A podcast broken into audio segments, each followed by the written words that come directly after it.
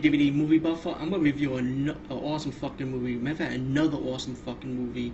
And it's about time I get back with the unusual stuff finally. And I only got one unusual movie. I got four to go with it. And this is a double disc movie with four movies in two in one disc.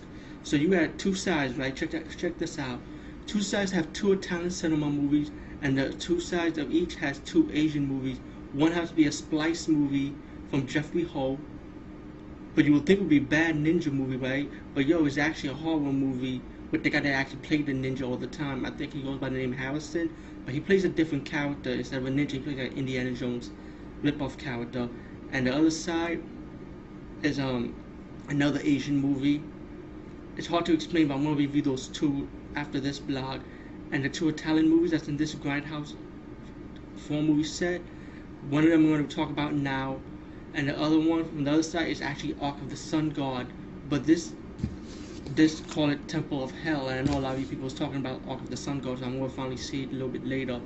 But let's talk about this movie. This is a movie called A Dog Called Vengeance, right?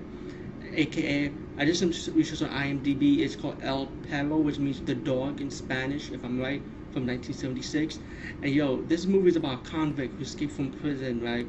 When who escaped from um from the truck while the truck got stuck. So he took this opportunity to escape. While the prisoner's on the run, right, this dog, right, his bounty hunter actually caught, caught him, which you see the clip before that, but the convict escaped, and of course the bounty hunter died because of the prisoner.